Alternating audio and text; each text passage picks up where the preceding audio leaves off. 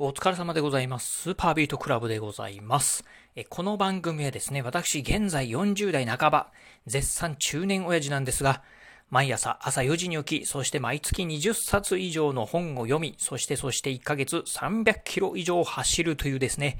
超ソイックな私が一人語りする番組でございます。いきなり噛んじゃいましたね。はい。えー、今日のね、お話はですね、これは違うでしょオンライン修学旅行っていうね、お話をしてみたいなと思います。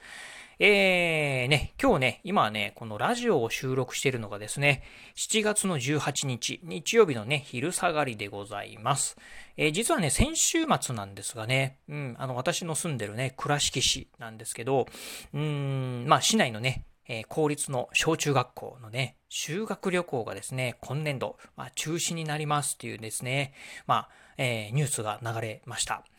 ねえ、修学旅行中止ですよ。まあね、ほんとね、まあ今のね、小学6年生、えー、まあ、えー、小学6年生と中学3年生ですか。ね楽しみにね、していた修学旅行、なくなるっていうのはこれね、非常にね、悲しいんじゃないかなというふうにね、思うとこですよね。まあ去年もね、うん、まあ修学旅行中止になって、今年はね、あるんじゃないかなと思ったんですが、まあね、このやっぱりコロナの影響でね、うん、まあちょっと、まあいろんなリスクは高いとね、まあ多分これ教育委員会だと思うんですけどね、判断したんでしょうね。まあ、うん、えー、中学校、小学校のね、修学旅行がね、中止になったんですが、うーん、まあね、まあ本当あの、まあうちもね、えっ、ー、と、今はね、えー、中学2年生のね、えー、長男と、そしてね、小学4年生のね、長女がいるんですが、まあ、えー、うちのね、子供たちはね、えー、今年は修学旅行はないのでね、まあ、セーフっていう感じなんですが、実はね、えー、お隣のね、お宅のね、まあ、えー、長男の方と次男の方がね、ちょうどね、中,、えー、中3と小6でね、まあ、ドンピシャ修学旅行のね、えー、今年、えー、年だったんですが、二人ともね、まあ、行けなくなってね、すごくね、残念がってるのをね、この前ちょっと見てね、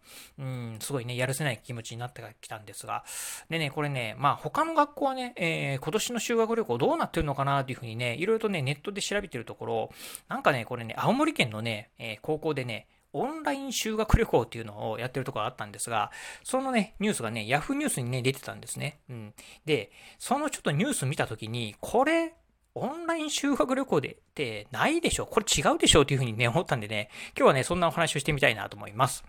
えー、これね、場所はですね、青森県八戸八戸市の八戸水産高校でございます。えー、こちらもですね、やはりね、まあ私の住んでるこう倉敷市同様ですね、新型コロナウイルスのね、感染拡大の影響を受けてですね、えー、今年、まあ今年度なんですが、修学旅行をね、中止となったそうでございます。延期じゃなくてね、中止だそうでですね。うん。そしてね、まあ修修学旅行、まあ亡くなった代わりとね、して、まあ大学行事としてですね、オンインでの修学旅行というのをね、まあつい先日ね、行われたそうでございます。えー、7月の1日に行われたということなんでね、ほんとね、まあつい最近ですよね。うん。なんですがね、これがね、すごくね、微妙なね、内容なんですよね。うん。えー、どんなね、オンライン修学旅行かと言いますと、まあ、このね、えー、八戸水産高校に通う、通う生徒、2年生、3年生のね、約ね、えー、合計200人がですね、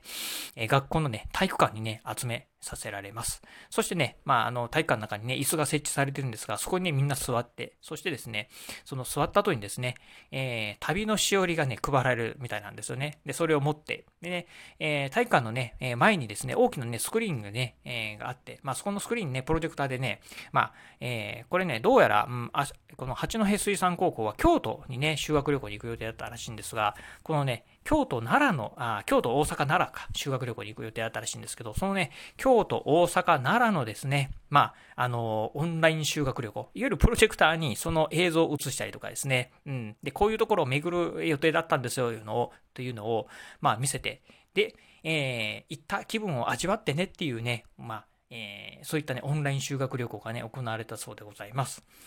これね、なんかどうやら地元の旅行代理店と一緒にね、えー、まあ組んでね、まあそういうオンライン修学旅行っていうのが行われたらしいんですが、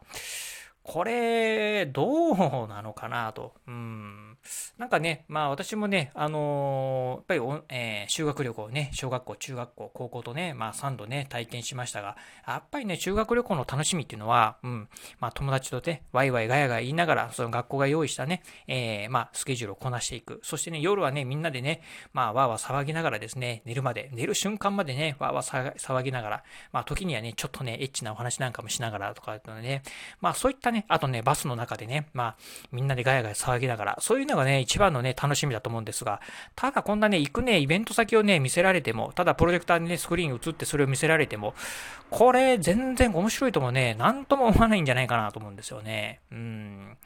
まあね、やっぱりこう修学旅行っていうのは、まあ一生のね、記憶にね、残るようなね、まあ、えー、まあ一生の思い出ですよね、に残るようなね、ほんと一生に一度のね、イベントと言ってもね、過言ではないかと思うんで、これはね、ちょっとね、厳しいなと思いますよね。うん。ぜひね、中止っていう形ではなくてね、まあ、延期とかっていうのがね、できなかったのかなというふうに思うんですが、まあこれね、ほんとね、すごくね、残念だなというふうな感じですよね。まあせめてね、なんかね、日帰りでもね、まあ日帰りでの、まあ、うん、あの、日帰り旅行みたいなのでもね、ちょっと準備してあげればね、いいんじゃないかなというふうに思うんですが、このオンライン修学旅行はね、ただね、あのー、もう体育館にね、集められて、えー、そこに椅子に座って、まあ、ただね、目の前の、前にあるね、大きなスクリーンを見せ、見せ、見せられて、まあ、こんなところに行く予定だったんだよ、こんなところ行く予定だったんだよ、こんなところはこうなってんだよっていうのをね、見せられてもね、うん、まあ、ちょっと辛いんじゃないかなというふうに思うところですよね。うん。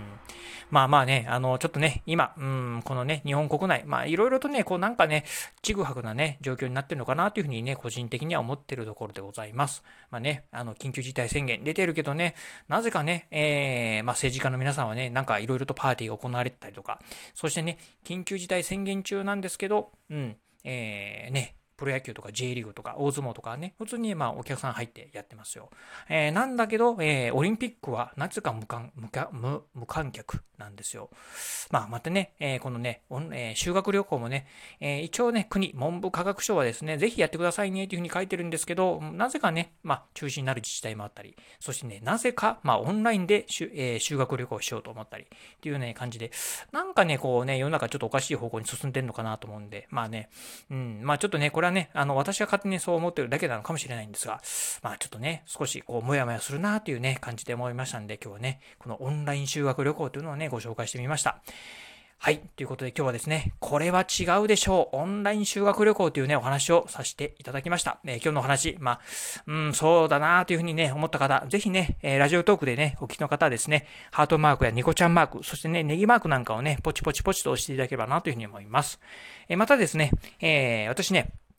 このラジオトーク以外にも、えー、Apple Podcast とか Google Podcast、あとね、Amazon Podcast に Spotify、まあこういったね、ポッドキャストのサービスなんかにも、この番組の方をね、配信しております。ぜひね、あの、Spotify では普段聞いてないよとかっていう方いらっしゃいましたら、ぜひね、まあ、Apple のポッドキャストとかね、Google のポッドキャストなんかでね、あの、ご視聴、えまあ、お、えー、聞いていただければなというふうに思います。えー、そして最後ね、私ね、えー、Twitter もやっております。Twitter の方はですね、このラジオの配信情報以外にも、あと YouTube だったりブログですね、こういったものもね、配信、投稿しております。ラジオ、YouTube、ブログのですね、配信投稿情報なんかもツイートしておりますので、ぜひよろしければ私の Twitter アカウントの方もフォローしていただければなというふうに思います。はい、ということで今日はこの辺でお話を終了いたします。今日もお聴きいただきまして、ありがとうございました。お疲れ様です。